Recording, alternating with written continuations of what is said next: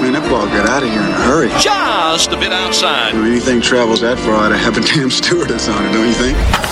It's time for Powell at the Park. One constant through all the years, Ray, has been baseball. Cubs, Sox, all your Chicago baseball news. Dynamite drop in money. Here's your host, Kevin Powell. Play ball! Hello, friends. Episode number 14 of the Powell at the Park podcast. I'm Kevin Powell. Thank you very much for tuning in. And I'm very excited about this week's episode. I talked with Josh Nelson. He's with Sox Machine, which is a, uh, a few guys who are a bunch of diehard Sox fans, and they they cover the team top to bottom through the farm system, up at the big leagues as well. And Josh is he has a podcast for Sox Machine he and I talk for about 20, 25 minutes about all sorts of White Sox related things. And we talk about the the farm system. We talk about the big league level. Does he think Jose Abreu should be traded? Do you think the Sox should deal Abreu and get some prospects? What about Avi Garcia long term? A lot to talk about with the Sox, and Josh and I uh, talk about it at length. Talk about the team at length. Josh was kind enough to have me out at this panel discussion on the South Side after a game a week or so ago, and that was a lot of fun. I felt like I was at the epicenter of the Sox fan world. These guys were diehards. It was a lot of fun. Drank a lot of Miller Lite, and we talked baseball, and we had a great time. So thanks to uh, Josh and the, the Section 108 crew and Jim Margalus, who's also with Sox Machine, for having me out at the ballpark pub. We had a great time and uh, talked some Sox and, and uh, just enjoyed ourselves. So Josh and I just talk about the Sox at length. And then I also talked to Tony Andracki, my guy, my fellow Illinois State Redbird. He covers the Cubs for NBC Sports Chicago, so we talk a lot about Mike Montgomery and where he fits with this pitching staff moving forward. We'll get his thoughts on that. We'll talk a little bit about Darvish, a little bit about Brandon Morrow's injury, and even look ahead to the trade deadline. But, as I always do, we'll start the episode with the rundown. On this week's rundown, I wanted to discuss weird sports injuries because Brandon Morrow's on the DL. Apparently, he was taking his pants off and he tweaked his lower back. 10 day DL for the Cubs closer, taking his pants off. So Sullivan, Paul Sully from Chicago Tribune had a pretty good piece about some weird Cubs injuries over the past years. And I'm sure everybody can think of a couple. Sammy Sosa, of course, suffering an oblique injury after sneezing. He went on the DL. Shawon Dunston apparently injured his back in the winter in 1991 and was hospitalized, needed surgery for a herniated disc after lifting his daughter out of her car seat. This one I remember. Ryan Dempster in 2009 jumping over the dugout fence after they won to celebrate. He broke his toe, missed a month. Apparently, Kerry Woods slipped uh, coming getting out of a hot tub during spring training. Mike Remlinger sprained his pinky finger between two recliners in the uh, Cubs clubhouse. Lou Piniella called them Cubby occurrences, these weird, odd injuries. Brandon Morrow on a long list of weird Cubs injuries. Outside of the Cubs, remember when Chris Sale said he broke his foot landing awkwardly while he was unloading stuff from the back of his truck? But then he kind of hinted that it was there was more to this story, but he was taking it to his grave, and we never got the full story on how Chris Sale broke his foot in 2015. I want to say. Jeff Kent uh, told the Giants, speaking of falling off trucks, he told the Giants reporters this was uh, like 15 years ago, something like that, 2000, I think it was. Uh, he was watching his truck, fell off the top, broke his wrist. But that lie lasted just a few days. I guess he was popping wheelies on his motorcycle and he crashed and he broke his wrist. Remember, speaking of the Giants, remember Madison Bumgarner just a year ago crashing his dirt bike? Injured his pitching shoulder. Uh, Tom Glavine apparently broke a rib while throwing up a in-flight meal. Apparently, he was eating ribs. That's what made him sick, and then he ended up breaking a rib. Former NL MVP Kevin Mitchell apparently broke his tooth after taking a bite out of a frozen donut. That's a weird one. And then remember, outside of baseball, Bill Gramatica. Remember the Gramatica brothers? They'd hit a PAT and they would go nuts, like they just scored a soccer goal. By the way, speaking of soccer, I have like no interest in the World Cup. When the U.S. is in it, I have minimal interest. And actually, the last time they were in, I was kind of excited. Did the whole bar thing with some buddies, drank beers, screamed at the TV. But, uh, you know, with the U.S. out of the World Cup, I'm good. I'm good with just baseball. I mean, I keep an eye on it, the whole spectacle of the, the whole thing, but Yeah, if the U.S. is not in it, I'm not that interested. Anyways, Bill Gramatica, remember he made the field goal and he was going nuts and he blew out his blew out his knee. So, anyways, Brandon Morrow made me think of uh, some just some weird sports injuries. Figured we revisit some of those. Brandon Morrow on the DL uh, after uh, injuring his lower back while taking his pants off. Good luck to Brandon Morrow. That's this week's rundown. All right, first guest on this week's episode, I talked with Tony Andracki. We talk a lot of Cub stuff. Mike Montgomery, Yu Darvish, talk about Brandon Morrow and his injury. Tony works with NBC, works for NBC Sports Chicago and covers the Cubs. Here's my conversation with him. We're now joined by fellow Redbird Tony Andracki. He's with NBC Sports Chicago. Follow him on Twitter at Tony Andracki23. Tony, we had a Redbird sighting at Wrigley this week. Yeah, we did, and uh, he ended up getting slapped with the loss. Brock Stewart. That's how the PA guy used to used to introduce him at Duffy Bass Field. He was an Illinois State a six round pick, I believe, by the Dodgers, if I'm not mistaken, a few years ago. Yeah, I think so. Yeah, that sounds right. Good to see you, Redbird. You played a little baseball in the, down at ISU, didn't you?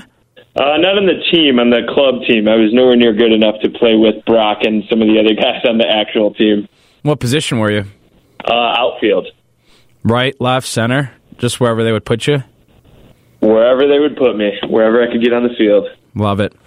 Gritty type player, uh, team player right there, and Tony Andracki. Tony, let's talk about uh, the Cubs here. I want to start with Mike Montgomery. For some reason, Cub fans are like in a panic or in a, some sort of rush to declare him the sixth starter. Like he has to be a starter.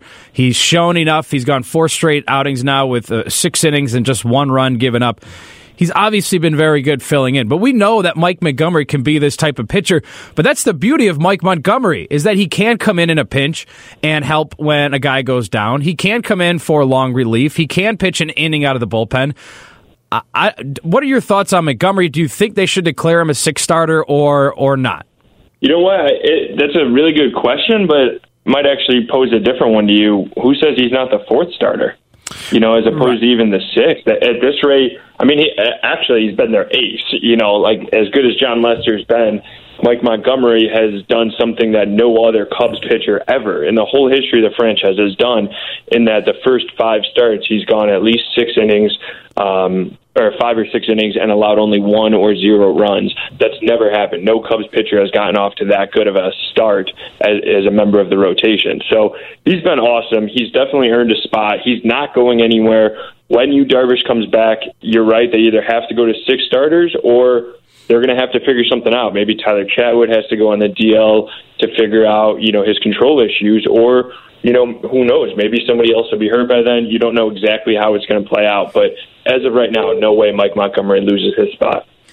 Yeah, you know, if Darvish comes back fully healthy, let's say a couple weeks or and Chatwood still has these command issues, maybe come up with some sort of phantom injury for Chatwood and let him let yeah. him figure something out on the DL for a couple weeks because that is like wow. I'm, I do not know if I've. It's like him and Carson Fulmer have some of the worst command issues I've I've ever seen. So uh, he's got to figure something out. Yeah, he does, and and the whole thing about like you said, the phantom injury. I mean, you get that, and then you have uh, up to I think 30 days of like a minor league rehab assignment. So because on his contract you can't send him down. I mean, he comes back from injury, and then you could hold him in the minors for almost a month. So I mean, really, he could you know if he figures it out, and if not by then, you know you're almost at the point where September call ups and you can figure it out. Just keep him in the, in the bullpen or whatever. But yeah, it, it's been weird. It is weird. I mean, he does such a good job of limiting contact and giving up very few homers and and you know I mean even with five walks the other day and a hit batter he still only allowed one run in five innings and gave the Cubs a chance to win so it's very it's some of the most unique pitching lines I've ever seen it have come from Tyler Chatwood this year it's pretty incredible I guess that's just to my point that I just, I just personally don't feel this need for the Cubs to have to come out and say Mike Montgomery is a full time starter. The the the beauty of Montgomery is that he's incredibly flexible. He can come out of the bull. I almost feel bad for the guy a little bit because he's he's he's made it clear he wants to be a starter, but he's been a great teammate. Um, of course, there were some trade rumors with Montgomery because maybe he wanted to go somewhere he, where he could be a full time starter. The beauty of Montgomery and the beauty of this entire team, it's like people getting on Maddon for not sticking with a set lineup they should, Cub fans should be doing the opposite instead of criticizing that. They should be applauding the fact that they're able to every day go out there and play the matchups. That's what Maddon's doing. He's not doing it to have fun and to screw with Cub fans. He's doing it because he's playing matchups. And he's going to do that with Montgomery, and he's going to do that with the lineup as well. Yeah, exactly. I mean, I'm not really sure. All these people that want to set lineup, first of all, I'm curious when they first started watching baseball because, you know, if it's Maddon thinks it's like an older age group because you know I know I can speak for you and I. Our coming up like in the 90s and you know early 2000s and stuff there's never been a set lineup. Like teams just don't do that with platoons and guys you know needing a break and all these other things. So I, plus i'm not sure like what guys do they not want to see play? Do they not want to see Zobrist out there ever? Or do they not want to see Ian Happ out there ever? Mm-hmm. you know i mean i'm fine if you know everybody wants to have Willson Contreras catch every game he can instead of Gimenez or Tommy La Stella still only comes off the bench. But either way you're talking about you know one of those guys, Zobrist or Happ or Almora or Heyward or Schwarber or Javi or something, somebody's got to sit. So all these people that want a set lineup, who sits every day in, the, in your set lineup? I really want to know that. And also, everyone's still criticizing Maddon for not playing Albert Almora. Albert Almora has appeared in every game except I think four or five. He's on pace for about 500 at bats. He's getting plenty of playing time. Yeah, he really is. It's you know even if he doesn't start a game because Happ does or something else, like you said, Almora comes in pretty much as a pinch hitter or at least as a defensive replacement because he is one of the best defensive outfielders by almost every metric this year. And you're right, he's on pace for I think it's like 520 uh, at bats and you know however many innings in the field. And at this rate, he's making his case for the All Star game too. Yeah, I don't think people realize this, but the the Cubs have the fifth highest team OPS in all of baseball. They have the highest on base percentage in all of baseball, and they have the highest team batting average in the National League. I bet you if I bet you if you told a lot of Cub fans that they'd be surprised because I posted that on Twitter and, and people a couple people responded like, "Wow, I, I would never have guessed that." Yeah, because everybody freaks out about their offense, and you know, oh, the, they're so hot and cold, and you know they had they do amazing in one game where they score ten runs against the Cardinals, and then they get shut out two nights later, and it's like, well, yeah, but I mean that's the nature of baseball right now. Pitching is so good, and there are so many good pitchers. With you know almost everybody, you're, you're pretty much not a good pitcher unless you have a K per nine over nine. You're striking out more than a batter per inning, mm-hmm. and for everybody that's freaking out about the Cubs offense, the Brewers, who are obviously the Cubs' main rival here in the NL Central, They've been shut out 10 times this year, which is the most in baseball and the most that they have ever been shut out in a season, I believe, if, if I saw that correctly on Twitter. Uh, and we're talking, you know, not even halfway through the season. So the Brewers are a very up and down offensive team. I mean, I think half of those shutouts have come at the hands of the Cubs, mm-hmm. but still, you know, it, it's up and down for everybody. Every, not every night the Cubs are going to come out and score 10 runs. Yeah, I mean, there is some validity to talking about the hot and cold. In the 29 losses, they've posted a 193 average when they they when they win games, they're batting 303. So yeah, it does kind of feel that way, but the overall body of work is there. There's enough firepower there. Um, a little bit of a setback with Brandon Morrow. Apparently, he's strained his lower back putting on his pants. Tony, did I get that story right? Uh, yeah, I guess he uh, was taking his pants off or putting them on. I don't know exactly which. Uh, at about 3 a.m. when the Cubs got back from that late Sunday night baseball game in St. Louis. Uh, I guess he got home, was getting ready for bed or whatever, and ended up twisting his back. Kind of got caught a bit there. Um, it's happened, you know, a lot to different people. I mean, I know I've had back issues where it's happened out of nowhere, and you know, Morrow's a couple years older than me still, so and not, I'm not a big league pitcher, obviously, so it doesn't really affect anything. But um, yeah, it, it was a very weird injury, but honestly, credit to Morrow for owning up to exactly how it happened and just kind of being himself with it. Morrow's been outstanding this year, by the way. At one blown save. Other than that, he's been pretty much lights out. Yeah, giving up runs in, uh, I believe, only two of his 26 outings so far this year. So he's been everything the Cubs wanted, and that's also kind of why they put him on the DL. They thought maybe in a couple of days he'd be all right, but with a doubleheader and 14 games in 13 days, they needed a bullpen arm, mm-hmm. and they just want to make sure that that Morrow is good when the postseason comes along, when September and October comes. That's what they're trying to do. I mean, that's why they're not rushing Darvish back. That's why they're not rushing CJ Edwards back. They want to make sure that they're playing their best baseball at the most important time of the year.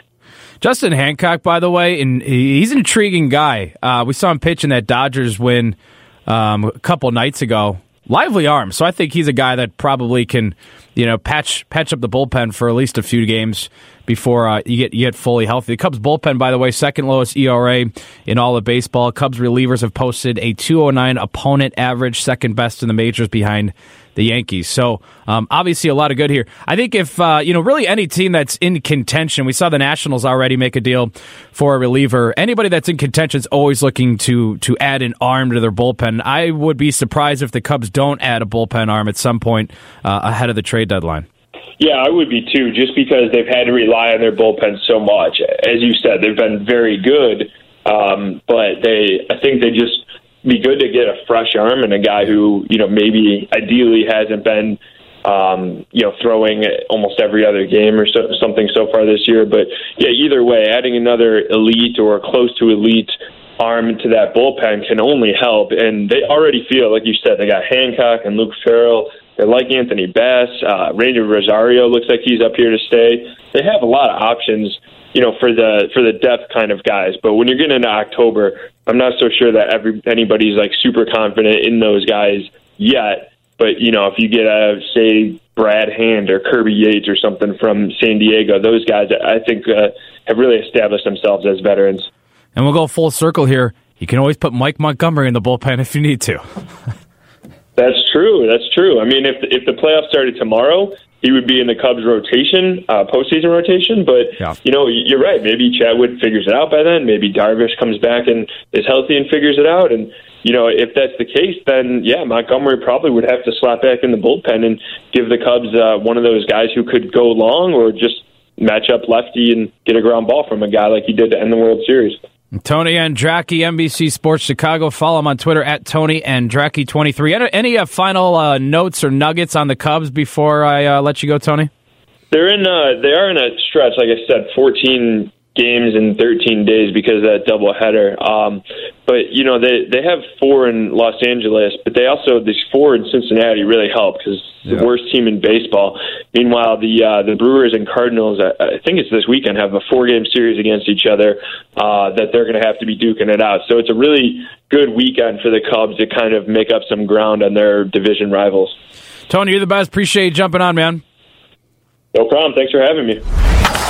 Thanks to Tony Andracki, my fellow Redbird. Always love having Tony on. I think he's been on three times now just 14 episodes. So, uh, love talking to Tony. He knows his stuff. I also uh, had a conversation with Josh Nelson from Sox Machine, and we get into what Sox Machine is, how it started, who's involved, and we have a very lengthy conversation about the state of the White Sox. Hope you enjoy. We're now joined by the one and only Josh Nelson with Sox Machine. You can follow him on Twitter at Sox Machine underscore Josh. They have a blog and a podcast. They cover the Sox. I don't think anybody knows the Sox uh, uh, as well as Josh and the whole Sox Machine crew. And we had a ton of fun last week, so uh, I wanted to bring you on to talk about that. Thank you for having me out at the ballpark pub. We did kind of a White Sox panel thing, but it was a blast to see all the diehards in action. Yeah, you know, everybody wonders if White Sox fans are still interested on how the season is going. That was a blast. I wasn't awesome. expecting that many people at the ballpark pub. And, uh, you know, shout out to them. They are a great joint. So for White Sox fans that are looking for a great pregame or postgame spot, uh, shout out to them. They were gracious to us. Uh, but yeah, that was a, that was a fun conversation that we had. So thank you so much for coming down to the South Side. It was awesome. I didn't even have to pay for beers, so I wasn't anticipating that. Uh, but it was fun to see. You know, the first question we were we were kind of joking because it was it was Jim Margalus. Well, first of all, let's talk about Sox, Sox Machine. If anybody sure. doesn't know what it is or follow it or follow you guys or they're new to it, what what is Sox Machine? Where did it start? Who's involved with it? Yeah, so the the main guy, the managing editor, I have that burned into my memory. Uh, Jim Margalus. Uh, he started Sox Machine after the 2005 season. And he ran that site for a while before coming over to Southside Sox for SB Nation. And he ran Southside Sox from, I want to say, 2011 to 2017. I started the podcast for Southside Sox and SB Nation starting the 2014 season. Uh, so this is our fifth season together that we've been podcasting about the White Sox, and we decided to be rebels. Decided to go independent, man. Going rogue. Going rogue, and uh, restarted Sox Machine because Jim still had everything alive, and it's been a great transition. The amount of support that we have gotten from White Sox fans has just been absolutely tremendous. Even support for from people like you, Kevin, that allowed me to come back on your your podcast and, and you know give us the shout outs and everything. We we greatly appreciate it because we, we are trying to be a good home for White Sox fans that are going through this tough time. You know, no better time to restart and go independent than the 2018 Chicago White Sox season. But we know that brighter days are ahead. And for White Sox fans that are still interested in what is happening and want to go through the day to day operations of the grind and want to try to make sense of what's happening, uh, we, we hope we can answer some questions for you. You know, there are a lot of good things about blogs. There are a lot of bad things about blogs and sort of podcasts and things like that. Is is the beauty is anybody could have them, and and the, the problem is is anybody could have them. So, yeah. um, but I think this is a perfect example of what a independent blog of a couple guys who have this real serious interest. And, and, there are so many great beat reporters in this town. I think you know a lot of guys do a good job covering the Sox and the Cubs and all that. But there's something a little bit different about um, having a an entire site, a podcast, a blog, all dedicated to this this diehard, uh, burning passion that some people have for whatever it may be. In this case, it happens to be the White Sox. It was beautiful to come out there and see. You know, the first question you guys were like, "Man, they're one and seven against the Tigers," and I'm like, "Well, the fact that you guys care that they're one and seven this year." in a rebuild. I'm like, it's a rebuild. Who gives a damn? But it, I, I, said this multiple times. I felt like I was at the epicenter of the Sox fan world on Saturday because it was a bunch of guys that were just diehards. You guys did the tailgate, the game, and then the bar.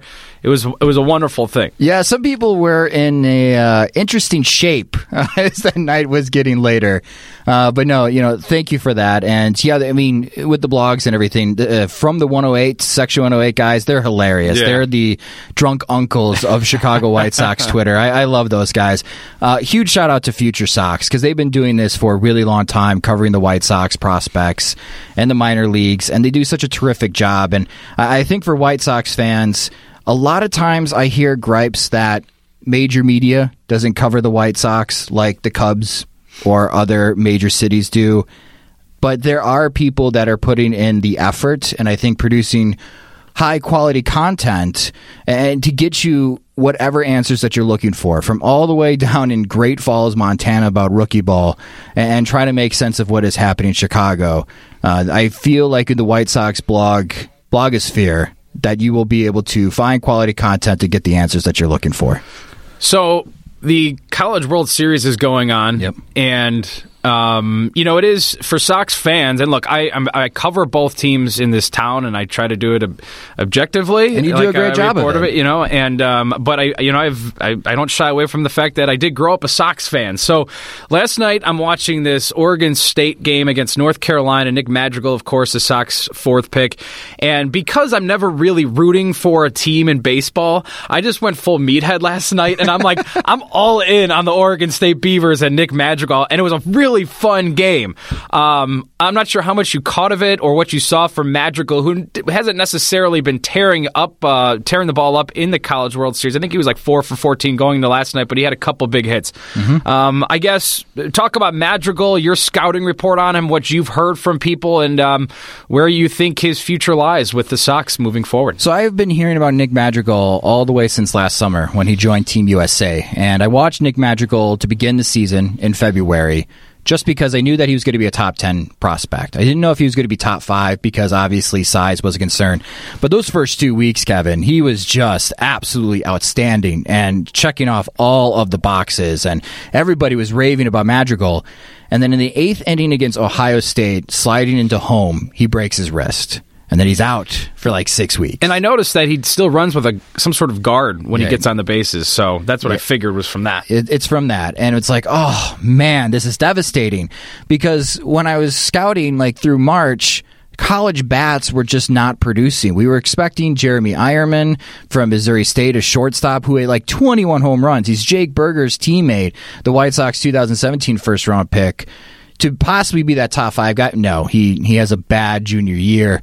And then that's where Alec Bohm, who went third overall in front of Nick Madrigal, uh, really came into the spotlight during the college season. And then Madrigal came back, and Oregon State was kind of laying in the weeds. They were third place in the Pac 12, but still within striking distance. And it's like Madrigal didn't miss any time at all. And yeah, the power wasn't there right away, but he was doing whatever he needed to do to get on base. And I will say this for White Sox fans, especially those that are the grinders, that they love the 1959 White Sox. If you are an old White Sox fan, you're going to love Nick Madrigal because he's cut from the cloth of the 1959 White Sox. He will do whatever it takes to get on base. He's aggressive in pitch counts. If he sees a first pitch fastball, he's going after it. He steals bases and he's very quick at second base. He's got great hands. He makes a great transition as well on double plays. He had a great double play partner this year in shortstop Cadyn Grenier, who was also drafted in the first round. And when you need him in the clutch, it just seems like Madrigal produces. You, you mentioned that Oregon State game. They're down 6 3. It's the eighth inning. And who keeps the rally going? It's Nick Madrigal with a single to center field. And then And, Oregon. then he doubles later on. Yeah, then he well. doubles. Yeah. and then to give insurance runs for Oregon State. So I, think White Sox fans, Kevin, are going to absolutely love Madrigal. He brings something to the team. He, he's not going to. He's not a power guy. He's not going to hit twenty home runs. But this is a guy who, honestly, I think could hit three twenty in a year in the major leagues and can get on base at a three eighty clip. That's something that the White Sox don't have today. So if you're looking for table setters or reasons to be excited about Madrigal. He's going to be the guy on first and second base when Eloy Jimenez and Luis Robert and Zack Collins and maybe Jose Abreu if he sticks around and Yoan Moncada. When these guys are coming up to bat, it's going to be magical on the base path scoring runs. I'm I'm I'm interested to see what he's going to do, and I think Sox fans should be excited. It feels like they've never really had that guy that you know is going to get on base consistently Right. and kind of be that driving engine to an offense.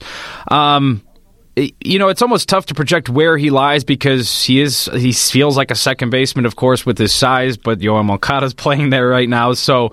When it's all said and uh, said and done, where do you think he does end up with this team, and where do you think Moncada ends up with the starting team? I think Moncada has the athleticism. He moves very well to his right, Kevin. That and he's got the arm to play third base. I just think it's going to take time, especially during spring training, to get the reps for Moncada to do that. And I'd like to see how the White Sox feel about that because obviously Yoan Moncada is the foundation piece, Yeah. where Madrigal is a nice addition to the foundation. But ma- no make mistake about it, Fo- Moncada is part of the foundation. Yeah. There's some that really believe that Moncada can be an amazing center fielder in the likes of Mike Trout just because of his size and his speed. He does kind of look like a like a safety in football. He's kind of got that Oh, build, or maybe a big cornerback or something like that. Could you imagine if Moncada and Avisail Garcia grew up in the United States? yeah, right. Avi would be a linebacker with Or- the speed that he has and his Maybe size. a tight end too. Maybe He's a tight tall, end. like 6'5", 200 pounds. Moncada would be your strong safety. this guy is just and built he'd like be lethal tank. across the middle. Oh yeah, get get I even Vic, thought of that, but Vic now you gotta- Fangio. Yeah, maybe if it, baseball doesn't work out, maybe they can tr- try this thing called football with a pigskin rather than a round ball. Yeah, man, he can he can run. Uh, okay, I'm, I'm I'm happy we, we we scheduled this today the way we did because this morning uh, the news came out of the promotions in Yeah. the minors, which we were all anticipating. Eloy's up to AAA. Dylan Cease goes up to AA. I know you've got the list there in front of you. Um, this was uh, the bright spot is it's just like top to bottom. Seems like everybody's performing pretty well in the minors. I know Kopech's hit the speed bump, but we talked about it last week that he had a loss in his family, and since then, maybe not completely um, uh, back or, or over whatever had happened there. Um, but top to bottom, I, I think you got to be pretty happy with where the Sox prospects are right now. Yeah, on the top end, I mean, Eloy Jimenez is answering all the questions, right? And I've been stumping for him to be in Charlotte for a month. I do like, after thinking about it for a while, on how Chris Getz handled this. Wait until the All Star game, and you have a complete first half for these prospects in Kannapolis, Winston-Salem, and Birmingham to judge how they do and then make the promotions. You know, Eloy Jimenez is going to be joined by Ian Hamilton and catcher Seby Zavala. And Hamilton Zavala, I like. I think they could be contributors to the 2018 White Sox in September if Rick Hahn opens up some 40 man spots to add them. Uh, so we may see them. But yeah, as you mentioned, Kopech has hit a speed bump, but in his start last night, awful way to begin. Walks, hit batsmen, hit allowed. But then there was a mound visit, and from that mound visit, he got two strikeouts, got out of the inning clean, and then he allowed a home run to Adam Rosales, who just owns anyone that pitches for the White Sox. and then it was like three up, three down through the third, fourth, and fifth innings, and Kopech looked good. So I think he's going to get back on track. But yeah, a lot of these guys that you that you mentioned. I mean, Alex Call, Joel Booker was the Carolina League All Star MVP. Uh, you know, a lot of people don't know about him, and now he's going up to Birmingham. Uh, Dylan Cease, I know White Sox fans are really excited about him. Bernardo Flores, not a lot of people know about Bernardo Flores, but all he's done is pitch well since joining the White Sox organization. A left-handed pitcher from USC, and now he's going to be tested at Birmingham. And when I visited Birmingham in April, Kevin, I when doing the research and everything and, and, talking to people down there, Birmingham is the wall. It's not a hurdle. Not everyone is going to get through Birmingham. Those that do will be ready to be in the major leagues. That's why I say Ian Hamilton, a reliever, Seby Zavala, catcher. We may see them now in Chicago because they've gotten through that wall. And for how well Winston-Salem played in this first half to win the division, and they're going to go to the postseason, that's very exciting because we talk about Madrigal. Madrigal's probably joining the Dash. So Madrigal is going to get some minor league postseason experience, and that will be fun to see him in September play some playoff baseball. But for the guys that have done a terrific job in the first half, they have the real test now. And if they can pass this real test in Birmingham, then for White Sox fans, it's time to get excited because they may have depth. If they don't, then it's time for Rick Hahn and Kenny Williams to think about outside solutions to build around Moncada and Anderson and Jimenez, especially offensively. Well, you mentioned Anderson. Many don't believe he's a long-term shortstop option. Well, he's people, got a long-term contract. Y- yes, but but do you do you think they should start looking at him in center field? I would rather look at Moncada at center field than Anderson. Yes, Anderson does he's not fundamentally sound. But Anderson does make plays that the average shortstop cannot. Right. He's got I, great range, no question. Great range. Yeah. I think over time he will learn that he has more time and his arm is stronger than he believes. I a lot of the off the back foot throws mm-hmm. may be great in a transition when you're playing basketball. Not so great baseball wise, but I've noticed that Trea Turner for the Washington Nationals makes a lot of similar throws. So maybe it's just more repetition from Anderson. But defensively, I'm not worried. Uh, uh, there was a lot of questions about Alexei Ramirez too, and but again, Ramirez would make plays, be like, I don't even think Francisco Lindor can make that play, and Tim Anderson can make those types of plays too. So at this moment, who is more likely to play in center field between Tim Anderson and Yoan Moncada? I would say Yoan Moncada.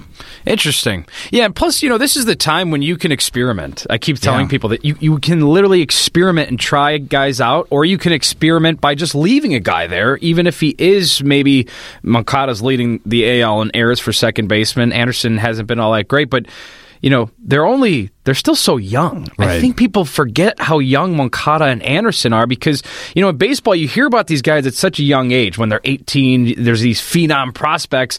Then if it's a three year span and then they're in the majors and it feels like you've been hearing about a guy for five years yeah. already, but he's only 21 or 22 or 23. Let it breathe a little bit. Let the reps happen. I'm okay with that as as well. Let these guys get some experience there. Um, bounce back to the minors. Eloy up to AAA, pretty much destroyed the baseball in Double A. Um, I, I, hate this this question because it's it's uh, we we've heard it five million times. But when do you think he, he will get the call up? Because I anticipate him to do what he did in Double A and in Triple A. Well, he's forcing the issue. It really depends on who's healthy. Uh, I think for the White Sox to hear that Leury Garcia and Avisail Garcia are playing well in Charlotte and they look healthy, that they're going to be joining the White Sox soon. That's not necessarily good news for players like Trayce Thompson, Adam Engel, or Charlie Tilson because they may not be on the 25 man roster. Soon they may be in Charlotte. If any outfielders were to get hurt, let's say if Avi gets hurt again, then we could see Eloy Jimenez pretty soon. I think realistically, we're still looking at August for Jimenez to join the White Sox, if not after the September call ups. And I know that's a wide range and that's not very specific, Kevin, but you know, with the White Sox, they, they're going to be patient. And I don't think Avi's going to get traded because he got hurt. I mean, if Avi was trade bait and somebody traded for him, totally different story. It's time to call up Eloy Jimenez, but I don't see that happening now with him being hurt.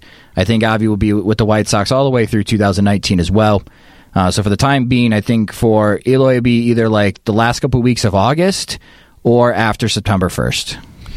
Okay, speaking of trades, Jose Abreu is what kind of everybody's been focused on in terms of trade because Right. now the draft's over. It's it's the look ahead to the trade deadline for the next month here or so. I've continued to say that be open minded with potentially trading him.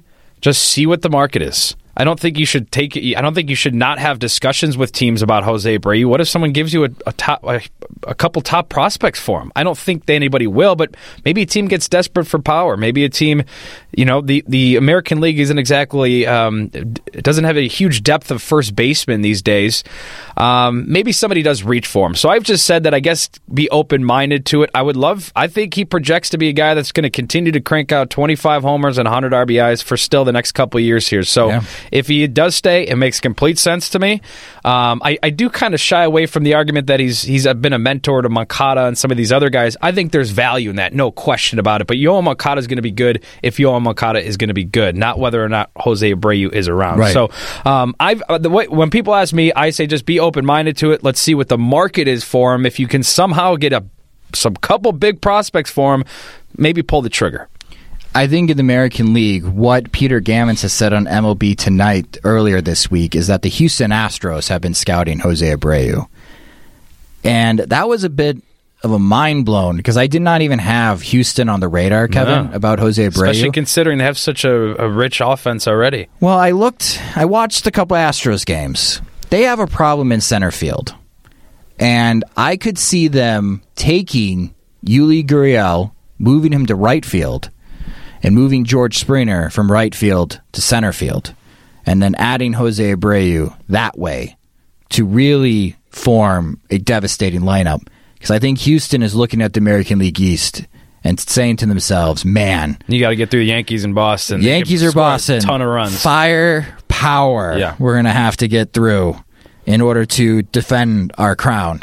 So that makes a lot of sense. I still think the Yankees, it makes sense for them to kind of kick the tires. Mm-hmm. You never know with Greg Bird. He's been injured for a while. Obviously, the Yankees have the prospects. God, Ju- Judge Abreu and Stanton.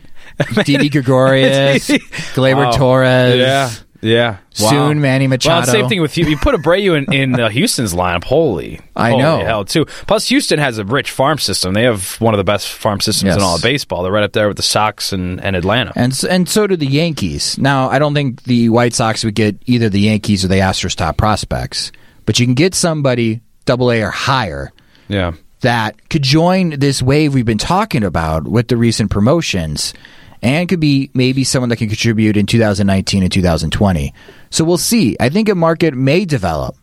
And if rumors like this about the Houston Astros, especially from dependable people like Peter Gammons, doesn't get any more dependable than Peter Gammons when it comes to baseball reporting, uh, it, it'll be fascinating to see what Rick Hahn does because I think he's in a great position as a GM.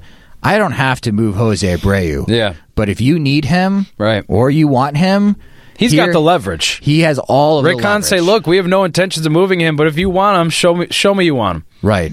And he may be tested, Kevin. I he may be tested. And for White Sox fans, I think we will all be tested because while logistically it makes sense, if it's a deal that's too good to turn down for Jose Yeah. Abreu, Wow. it, it would be for me at least it'd be heartbreaking because he chose the White Sox in free agency.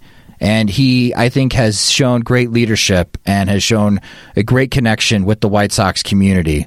And if he were to be traded away, it's a piece of your heart that's missing. Yeah. But your baseball brain says this is a deal that makes sense and best for the White Sox long term. Yeah, I think I think you know. Final point. I think Rick Hahn just ask for the world, ask for a ton for him, and see if you can somehow pry. I mean, look what he got f- for Adam Eaton. I'll, I'll continue to point to that Yeah. trade. I mean, eh, so let's see what he can pull off. Um, we're still about a month or so away, so I'm sure we'll touch base on uh, on the the trade rumors and stuff as that heats up over the next few weeks here. Um, where to go next? Because there's just so much. Oh, let's talk about Avi Garcia for a second. Sure. Um, gets hurt. He's a guy I think everybody would have been open to trading. Um, Your thoughts on Avi? Does he fit long term in this plan? Where does he end up? Is he a trade bait? Is he a long term guy?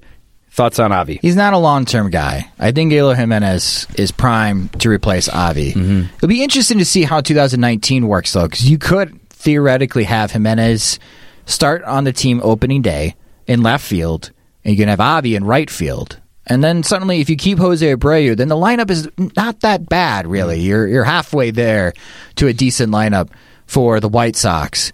But I, I think with him being a free agent after 2019, listen, Avi has been on this rookie contract and he's going through arbitration and he beat the White Sox in arbitration court this mm-hmm. year. The first one since Keith Foulke. Wow. There you go. That's a name check for you. And with Avi, I, if he says, "Listen, I want to test free agency," by all means, man, this is your this is your one opportunity to make as much money as possible. I don't know what kind of contract Avi would get if he doesn't get back to his 2017 form. Probably not good. I don't know if the White Sox are really all that interested in spending the money or Yeah. committing, especially when you have the outfield prospects that they do. And you haven't seen enough consistency from Avi. Right, you can't trust him. No. Uh, Can do you feel confident, Kevin, to No, give him a three-year deal? No, probably not. No. Right. So I, I think after 2019, or maybe during 2019, if Avi comes back to All Star Avi form, then I could see him being moved. But if he doesn't, I think I don't even want the White Sox to give a, him a qualifying offer because Mm. he may accept that because it'd be like one year, $19 million at that Right. point. Uh, I think it'd just be best for the White Sox and Avi. It'd be best for Avi, for him personally, test free agency. If he gets a three or four year deal, take it, move on. Unfortunately, that trade did not work out all that well for the White Sox, moving Jake Peavy. Uh, but at least the White Sox got 2017 Avi, and uh, he does have that potential to be that type of impact player. He's just not healthy enough to be counted on to be an impact player. Josh, thanks for stopping by the new studios. I'll show you. I'll give you one more little tour before we uh, head Yeah, out. it's a beautiful place here, man. Yeah, we're really excited about it. Um, but before I let you go, any new, news or nuggets or thoughts on the White Sox? We've been talking here for about almost 25 minutes, but uh, anything we missed? Anything you'd like to throw in there before I let you go? You know, it'll be it'll be interesting to see on what the White Sox do here. They they have to finish better than 27 and 54 before the 81 game mark, Kevin, to avoid the worst first half start in the 117 year of the franchise. Yikes. So can they win three more games to at least tie the worst record or four more games in the next 10 to avoid the worst start? So we've got something to root for here. Are we Here we root- go. We're rooting for them to avoid that, right? Yes. Okay. So I- they need to go over the next 10. They need to win four to avoid that. Four to avoid. They got to get to win 28 before playing the 81st game. Four. Okay. All right. Uh, let's get that trending. Four to avoid over the next. Uh, it gives Sox fans something to root for when they're watching, other than the fact that uh, you're rooting for individual growth. Let's root for some wins here, huh? Yeah. How about that? Sox we don't want to be alive and tell our kids and our Saw the grandkids. worst Sox team Oh, ever. Yeah, I remember the worst team ever because the, the record is set by the 1948 White Sox, Wow. who finished 51 and 101, and that was perhaps one of, if not the worst season in franchise history. I am comfortable not being alive for the 1948 White Sox season. I wasn't even alive for the 1983 White Sox season, unfortunately. Uh, I do not want to say, yep, I remember the worst season in franchise history. I'm with you there. Josh, thanks a bunch for stopping by, man. Oh, no problem. Thank you so much for having me on. Thank you to Josh Nelson. Thank you to Tony Andracki. That's going to do it for this week's episode of the Powell at the Park podcast. You can follow me at kpowell720 on Twitter. Please subscribe, review, and rate on iTunes. You can listen on Google Play, WGNradio.com. That's this week's episode of the Powell at the Park podcast. Thanks for listening. Have a great day.